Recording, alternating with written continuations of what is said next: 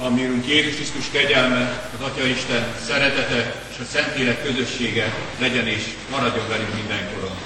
Amen. Szeretettel köszöntelek benneteket, kedves testvéreim, vasárnap feltámadás ünnepén, Isten házában. Magasztaljuk Istent, áldjuk az ő kegyelmét, a 65. Zsoltárunk éneklésével, a 65. Zsoltárunk első versét énekeljük fennállva, a Sionnak hegyén, Úristen, tiéd a dicséret.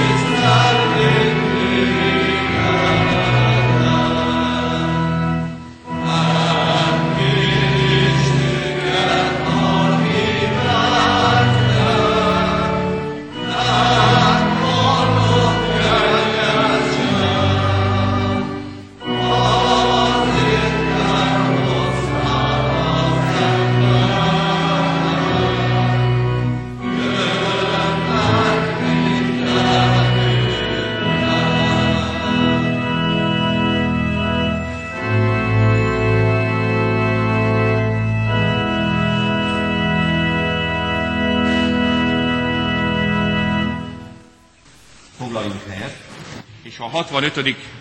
Zsoltárunk harmadik versét énekeljük. A 65. Zsoltárunk harmadik verse így kezdődik. Javaival a te házadnak megelé, mele, megelégítetünk.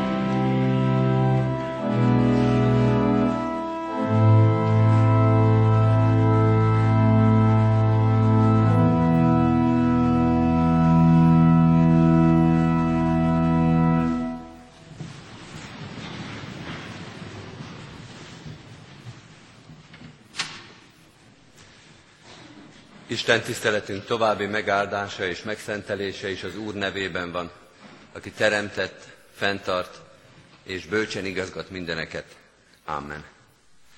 Halljátok az igét testvéreim, amint szól hozzánk Pálapostolnak Timóteushoz írott első leveléből, az első rész 12. versétől a 17. versig a következőképpen.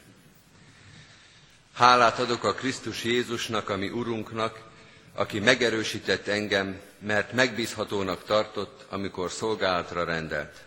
Jól lehet, előbb őt káromló, az övéit üldöző és erőszakos ember voltam, mégis irgalmat nyertem, mert hitetlenségemben tudatlanul cselekedtem. De bőségesen kiárat rám, ami Urunk kegyelme a Krisztus Jézusban való hittel és szeretettel. Igaz az a beszéd, és teljes elfogadásra méltó, hogy Krisztus Jézus azért jött el a világba, hogy a bűnösöket üdvözítse, akik közül az első én vagyok. De azért könyörült rajtam, hogy Jézus Krisztus elsősorban én rajta mutassa meg végtelen türelmét példaként azoknak, akik majd hisznek benne, és így az örök életre jutnak. Az örökké valóság királyának pedig a halhatatlan, láthatatlan egy Istennek tisztelet és dicsőség örökkön örökké. Amen. Isten tegye áldottá igének hallgatását és szívünkbe fogadását. Most hajtsuk meg fejünket és imádkozzunk. Urunk, mi is együtt mondjuk az igével, tisztelet és dicsőség neked örökkön örökké. Magasztalunk és áldunk az alkalomért, amelyen részt vehetünk, a szövetségért, amelyben beválasztottál minket, a közösségért, amelynek újra és újra tagjai lehetünk. Áldunk és magasztalunk a megszólaló igéért, hogy nem csak szerettél minket, és nem csak megváltottál minket, de kézen fogva vezetsz napról napra, igéd és útmutatásod itt van az életünkben, közel van hozzánk az ige, a szánkban és a szívünkben, a te kegyelmed és szereteted szerint. Hová lennénk az igéd nélkül? Mit tehetnénk és hogyan döntenénk? Hogyan tudnánk megóvni magunkat és egymást a bűn és a gyarlóság fájdalma alól, ha te igéd nem gyógyítana, nem vezetne, nem mutatna nekünk igaz utat? Szólj hát hozzánk most is. Ne nézd gyarlóságunkat és védkeinket, ne nézd a sok elpocsékolt, eltékozott, észesen vett alkalmat, ne nézd bűneinket és lázadásainkat, hanem Jézus Krisztus áldozatára és személyére néz. Ő érte kérünk, és ő benne bizakodunk. Szólj most is hozzánk, hogy ne menjünk haza üres kézzel, hogy ne csak emberi szavakat és gondolatokat halljunk, hanem a Te örök életet adó, megtisztító, megerősítő igédet. Árasz kiránk szent lelkedet, hogy az ige gyökeret verjen a szívünkbe, hogy ne csak halljuk és értsük azt, de megváltoztassa az az életünket. Tisztítson, jobbítson, irányítson minket. Így kérünk külön-külön és közösségként és gyülekezetként is, szólj és taníts minket Jézus Krisztusért, ami Mesterünkért. Amen. Kedves testvérek, készüljünk az ige hirdetésre, és énekeljük a 372. dicséretünket, énekeljük annak első verszakát, könyörögjünk az Istennek szent lelkének.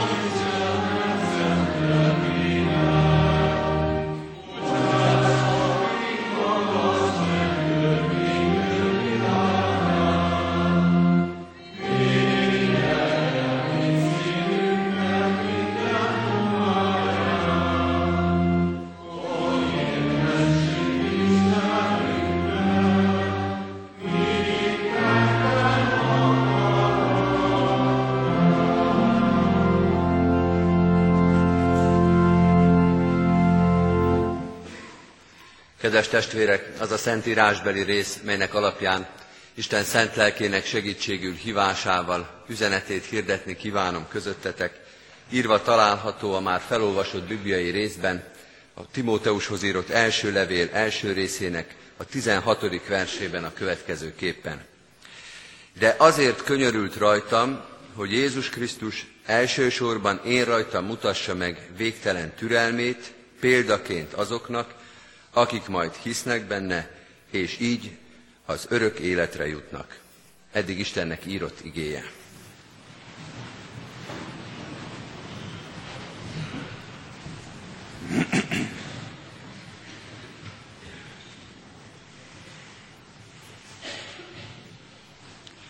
Két keresztény ember beszélget. Amikor a Timóteusi levelet olvassuk, ennek vagyunk a fültanúi. Két keresztény ember, aki jól ismeri egymást, két keresztény ember, akinek a viszonya már fejezetekre, korszakokra bontható, és akik nem csak aktuális dolgokat beszélnek meg, hanem a hitbeli élményeiket is meg tudják beszélni. Tanítvány és mester beszélget, ezért is van, hogy a hangvétel személyes. Maradjon is az, próbáljuk meg ezt a levelet, vagy ezt az egy verset személyesen is meghallani, és személyes válaszokat találni rá. Mert három kérdés van ebben a felolvasott mondatban, három kérdésre szeretnék a felolvasott 16. vers alapján válaszolni. Az első kérdés így hangzik, lehet-e keresztény értelemben példa az egyik ember a másik számára? A második kérdés, lehet-e keresztény értelemben egy rossz ember példa a másik ember számára? És a harmadik kérdés, lehet-e keresztény értelemben példa az ember saját maga számára? Lehet-e tehát példa az egyik ember a másik ember számára, keresztény értelemben, keresztényként? Ha végignézünk az egyház történetünkön, hálatelt szívvel mondhatjuk, és határozottan, hogy igen, így október 31-e után nem is kell nagyon messzire menni a példákért. Ott van Luther és ott van Calvin. Szinte minden prédikációban, mondhatjuk az evangélikusoknál minden prédikációban egy-egy példa a nagy reformátorról elhangzik. Mit mondott ő, hogyan döntött, hogyan vélekedett, viselkedett, hogyan küzdött ebben és ebben a helyzetben. Nemrég hallottam egy budapesti kerületi polgármesterről, hogy a szobájában Kávé Jánosnak a képe van kin. Az hagyján, de még úgy is dönt, és annak értelmében is dönt, ahogy Kávin tanított mondjuk egy várost vezetni. A 21. században Kávé János valakinek a napi ténykedésében, a napi közéleti munkájában példakép. De ha korábbra megyünk az évszázadokra, vannak olyan emberek, akik több száz évvel ezelőtt, ezer, kétezer évvel ezelőtt éltek, és ma is példaként tekintünk rájuk. Azt hiszi Szent Ferenc, vagy Augustinus, vagy hogyha visszamegyünk a bibliai példákig, a zsidókhoz írt levélben egy egész fejezet van arról, hogy a hithősök hogyan vezetnek minket. Tele van a Szentírás is példákkal. De aztán később is, a 20. században is, Albert Schweitzer például. Emlékszem, a 70-es, 80-as években milyen nagy szó volt az egyházban, talán még van itt, aki ismeri ezt a sorozatot, az így élt sorozatban megjelent Albert Schweitzernek az élete. A 70-es években református teológus, egy református, vagy egy protestáns teológus és missziológus példaként lehet még a 70-es évek Magyarországán is. Persze nem ezt az elemet emelték ki az életéből, inkább egy orvost, meg orgonistát emlegették, de mégis nagy szó volt a számunkra, hogy ebben a sorozatban, egy ifjúsági könyvsorozatban Albert Schweitzer személye neve és életpéldája megjelenhet. Tele van még a 20. század és ilyen példákkal. És kedves testvérek, ti tudjátok, én nem régóta vagyok Kecskeméten, de már most tudnék olyan neveket mondani, már most megtanultam olyan neveket, akiket ez a gyülekezet példaként tekint az előtte járó, az elmúlt, vagy még most is itt élő nemzedék közül. Szentek ők, nem katolikus értelemben, de abban az értelemben mindenképpen, hogy Isten útján járni tanítanak minket, és mi figyelünk rájuk, büszkék vagyunk rájuk, és megpróbáljuk követni az ő példájukat. Példák ők tehát keresztény értelemben, még akkor is, még akkor is, hogyha ők maguk nem így tekintettek magukra. Nem mondták azt magukról, hogy szent vagyok, nézzetek rám. Szent vagyok, és kövessetek engem. Nagyon alázatosan, Isten előtt nagyon alázatosan vallották meg az életüket, annak minden oldalát. Nem szerénységből voltak ők ilyenek, azok is voltak persze, nyilván sokan nagyon szerények, hanem keresztényként ők, akiket mi példának tekintünk, keresztény realitással látták, hogy mennyire Isten kegyelméből van az, amit mi esetleg példaként követni akarunk. Hogy az ő életük az Isten kegyelmének egy különleges szintere, ezt élték meg, és hálát adtak naponként annak, azért, hogy az életükben vannak olyan dolgok, amik Isten dicsőítik, ami miatt számunkra ők példák. Tehát fogalmazzunk pontosan, amikor azt mondjuk, hogy lehet-e példa az egyik ember a másik számára, akkor inkább arra gondoljunk, hogy inkább fogalmazzunk így, lehet-e Isten kegyelmi ajándéka az egyik ember életében? Az egyik embernek adott kegyelmi ajándék példa a másik ember számára.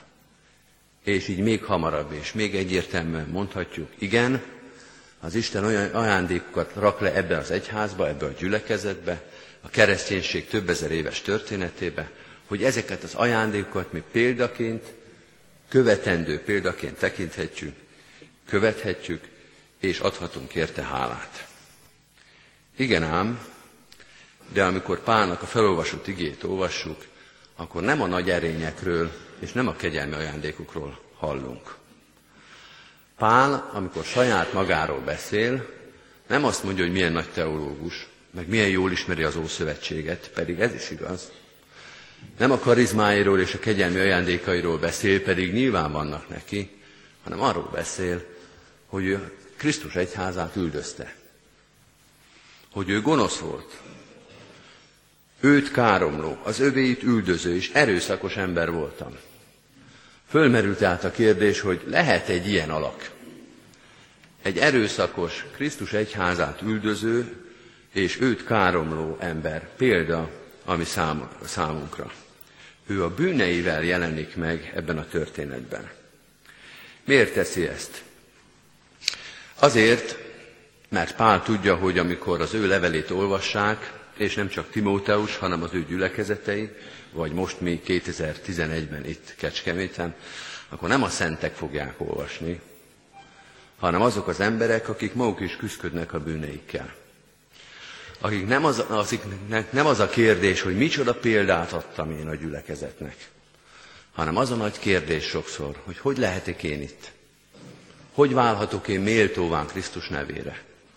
Hogy nem taszít el engem az Isten, le a szószékről, ki az iskola, vagy a templompadból, el a gyülekezetből.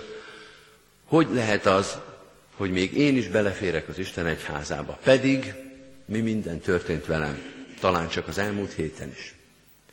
A bűneivel küzdködő, a bűneit megbánni akaró, az Isten előtt fejét lehorgasztó embernek mondja Pál, nézzetek rám. Az én életem példa az Isten türelmére és az Isten kegyelmére. Az én életem arra példa, amit egyébként jól tudok, mert jól ismerem az Ószövetséget, hogy nem akarja az Isten a bűnös ember halálát, hanem hogy megtérjen és éljen. Az én e- életem arra példa, hogy mi mindent ki tud hozni az Úristen egy Isten káromló, bűnös és az egyházat üldöző ember életéből. Nézzetek rám, és bizakodjatok, mert ha az Úristen belőlem ezt meg tudta csinálni. Hogyha ki tudta belőlem hozni az apostolt, akkor belőletek is ki tudja. Akkor nincs elveszett ember. Akkor nincs reménytelen helyzet. Van néhány olyan kiadványom, amelyet restaurátorok állítottak össze. Amikor készültem erre az ige hirdetése, ez a könyv jutott az eszembe. Ez tulajdonképpen egy szakmai kiadvány, nagyon szépen össze van állítva, de leginkább a restaurátoroknak érdekes. 5, 6, 8, 10 fázison keresztül mutat be egy tárgy restaurálást. Az elején látunk egy lehangoló, szinte a szemétbe való tárgyat, koszosan, porosan és összetörve, a végén pedig van egy szép, csillogó, múzeumi tárlóba való tárgy, és közötte 6-8-10 fázison keresztül, bőven leírva egyébként a szakmai folyamatokat, elmondja a restaurátor, hogy hogyan lehet a szemétből múzeumi kincset csinálni. Hogyan lehet az elkedvetlenítő, összetört, reménytelen dologból valami szépet csinálni. Szakmai kérdés. Hogy hogyan, milyen kémiai, fizikai, mechanikus módszerekkel lehet megtisztítani, összeilleszteni, kiegészíteni egy tárgyat úgy, hogy az aztán vállalható legyen, szép legyen, ne csak, ne csak a szakmának legyen érdekes, hanem a látogatónak is. Mi mindent lehet kihozni egy kupac összetört cseréből. Azt mondja Pál, az Úristen ezt teszi velünk. Ki tudja hány stáción keresztül kezdi el tisztogatni az életünket, nem mindenkinek olyan gyorsan, mint Pálnak, van, akinek hosszabban, szép lassan, és a végén ott lesz egy kifényesített, megtisztított, valóban csillogó élet. Nézzetek rám, mert én példa vagyok arra, hogy mit tud az ember, a bűnös ember, mit tud az Isten a bűnös emberből faragni, tisztítani, megtisztítani. Ez volt a második kérdés. Lehet-e példa az egyik ember a másik ember számára? Sőt, lehet-e a bűnös ember példa a másik ember számára? Akkor itt fogalmazzunk így, igen, az Isten kegyelme és türelme példa lehet számunkra, hogy mi mindent hoz ki még egy pál életéből is. És van egy harmadik kérdés, ne kerüljük meg, és ne menjünk el mellette. Lehet-e példa az ember önmaga számára?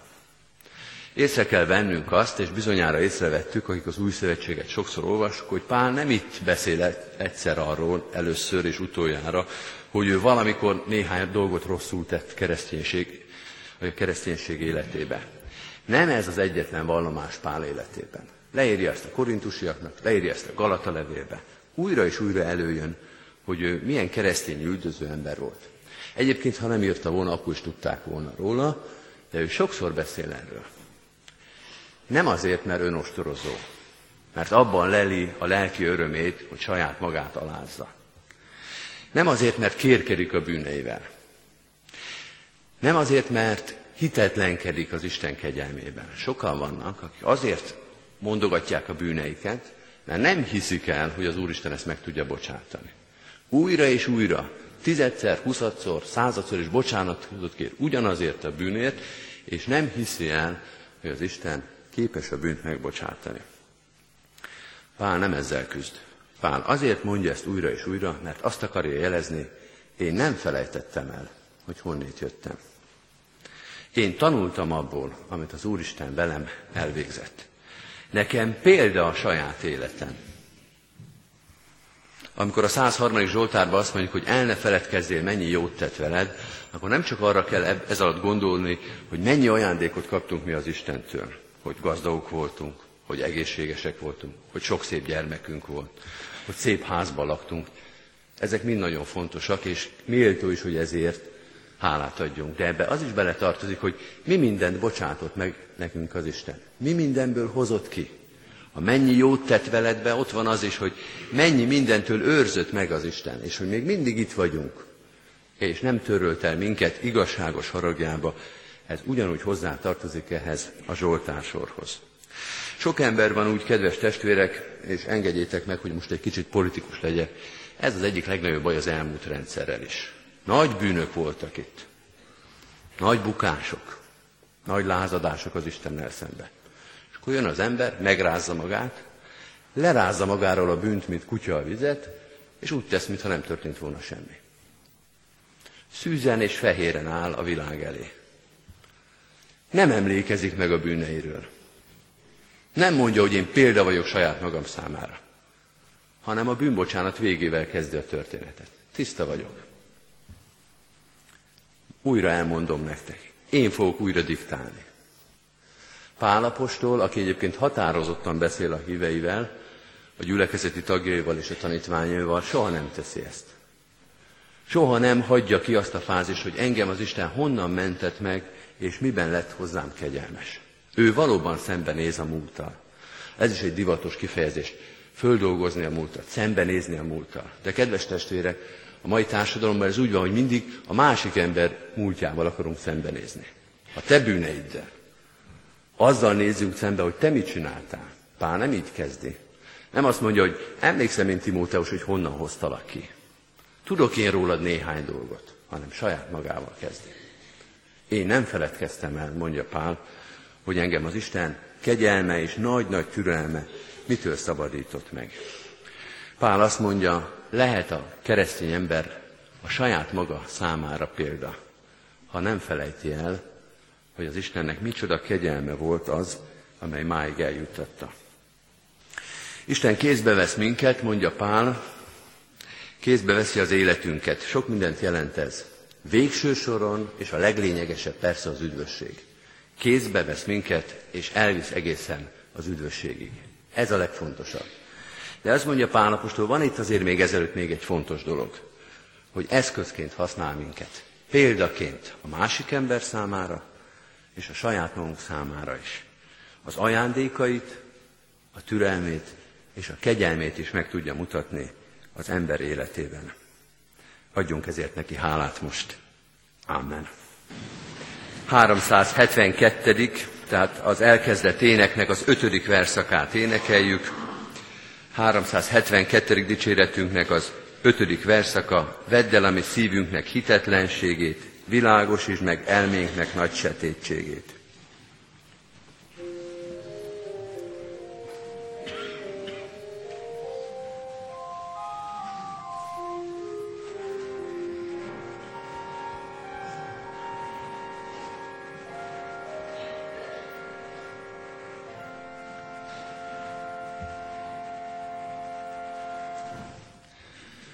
Vedd el a mi szívünknek hitetlenségét, világosítsd meg elménknek nagy sátétségét.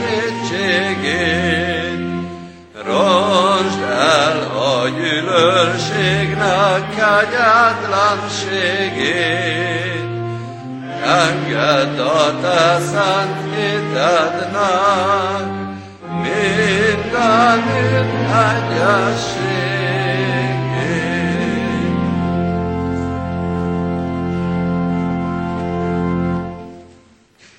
Helyünket elfoglalva, hajtsuk meg fejünket imádságra. Mennyei atyánk, mutasd meg a te kegyelmedet és szeretetedet a mi életünkben is. Ne csak a bibliai lapjain és ne csak az ige hirdetésbe halljuk ezt, hanem a Te igéd és szent lelked mutasson rá mindaz, mindarra, amit az életünkbe véghez vittél.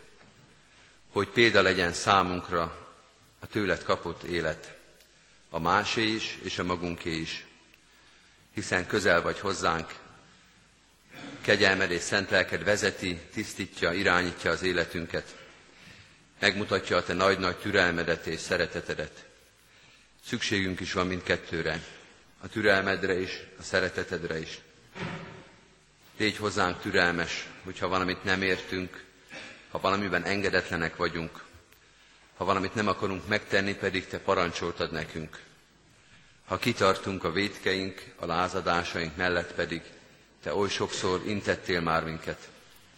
Kegyelmedre és türelmedre várunk, és arra appellálunk, ne fordulj el tőlünk, ne büntes minket védkeink szerint. Köszönjük, hogy az életünk, a másik ember élete is példa lehet számunkra. Hálát adunk azoknak az életéért, akik a hitünket nevelték, akik példaképeink lehettek, akiket itt a 20. században, de az elmúlt évszázadokban is példaként adtál nekünk. Add, hogy tudjunk az ő életükön tájékozódni, hűségükből, kegyelmi ajándékaikból erőt meríteni, az ő életük legyen példa és tanácsadás számunkra is. Adj nekünk erőt a hűséghez és a példakövetéséhez, hogy mi, akik könnyű korban élünk, békében és jólétben, példát és erőt meríthessünk azoknak az életéből, hitvallásából, akik sokkal nehezebb és gyilkosabb korokban vallották a Te háromszor szent nevedet. Köszönjük azoknak az életét és példáját, akik itt éltek közöttünk. akik hitre neveltek, akik elhoztak a templomba, akiknek az ige hirdetése, a szolgálata, a szeretete, az imádsága, példa és mutatás lehetett számunkra. A te kegyelmed és szereteted őrizze, irányítsa az életünket, hogy mi is példák lehessünk a következő nemzedék számára. Hiszük és tudjuk, hogy az életünk tele van méltatlansággal, gyarlósággal, de szeretnénk mi is megmutatni, a te kegyelmed és szereteted fölemelt minket. Hálát adunk ezért. Imádkozunk azokért, akiket fontossá és kedvesé tettél számunkra. A szeretteinkért, családtagokért, könyörgünk gyermekeinkért és unokáinkért, testvérért és hitvesért, szülőért és nagyszülőért. Különösen is imádkozunk a betegeinkért, a terhet hordozókért, a kórházban lévőkért, a kórházba készülőkért. Hisszük és tudjuk, hogy Te hordozott betegségeinket, légy a mi orvosunk, bíztatunk, reménységünk. Imádkozunk azokért, akik koporsó mellett álltak meg, a gyászolókért, a gyász terhét hordozókért, akár az elmúlt héten, akár évekkel ezelőtt történt, hordozd az ő terheiket kegyelmed és szeretetet szerint. Könyörgünk azokért, akik mások terhét hordozzák. Adj ehhez a szolgálathoz erőt és alázatot, engedelmes szívet. Áld meg gyülekezetünket, intézményeinket, áld meg a várost, amelyben élünk, az országot és a nemzetet, amelynek részei vagyunk. Hadd, hogy szeretettel, egymás elfogadásával, egymásnak szolgálva tudjunk téged szolgálni és téged követni, Krisztus nevét hirdetni és viselni egész életünkön. Ő érte, ami Urunkért, a világ uráért és megváltójáért kérünk, hallgass meg minket. Amen. Most vigyük egyen egyenként is Isten elé imádságainkat. Amen. Az Úrtól tanult imádságot fennállva mondjuk el. Mi atyánk, aki a mennyekben vagy, szenteltessék meg a te neved. Jöjjön el a te országod, legyen meg a te akaratod, amint a mennyben, úgy a földön is. Mindennapi kenyerünket add meg nékünk ma, és bocsáss meg védkeinket, miképpen mi is megbocsátunk az ellenünk védkezőknek. És ne vigy minket kísértésbe, de szabadíts meg a gonosztól, mert tiéd az ország, a hatalom és a dicsőség mind örökké. Amen. Hirdetem az adakozást, hálával áldozzál az Úrnak, és teljesítsd a felségesnek tett fogadásidat. Mindezek után Istennek népe, az Úr Jézus Krisztusnak kegyelme, Istennek, ami atyánknak szeretete, és a Szentlélek Istennek közössége legyen, és maradjon minnyájatokkal. Amen.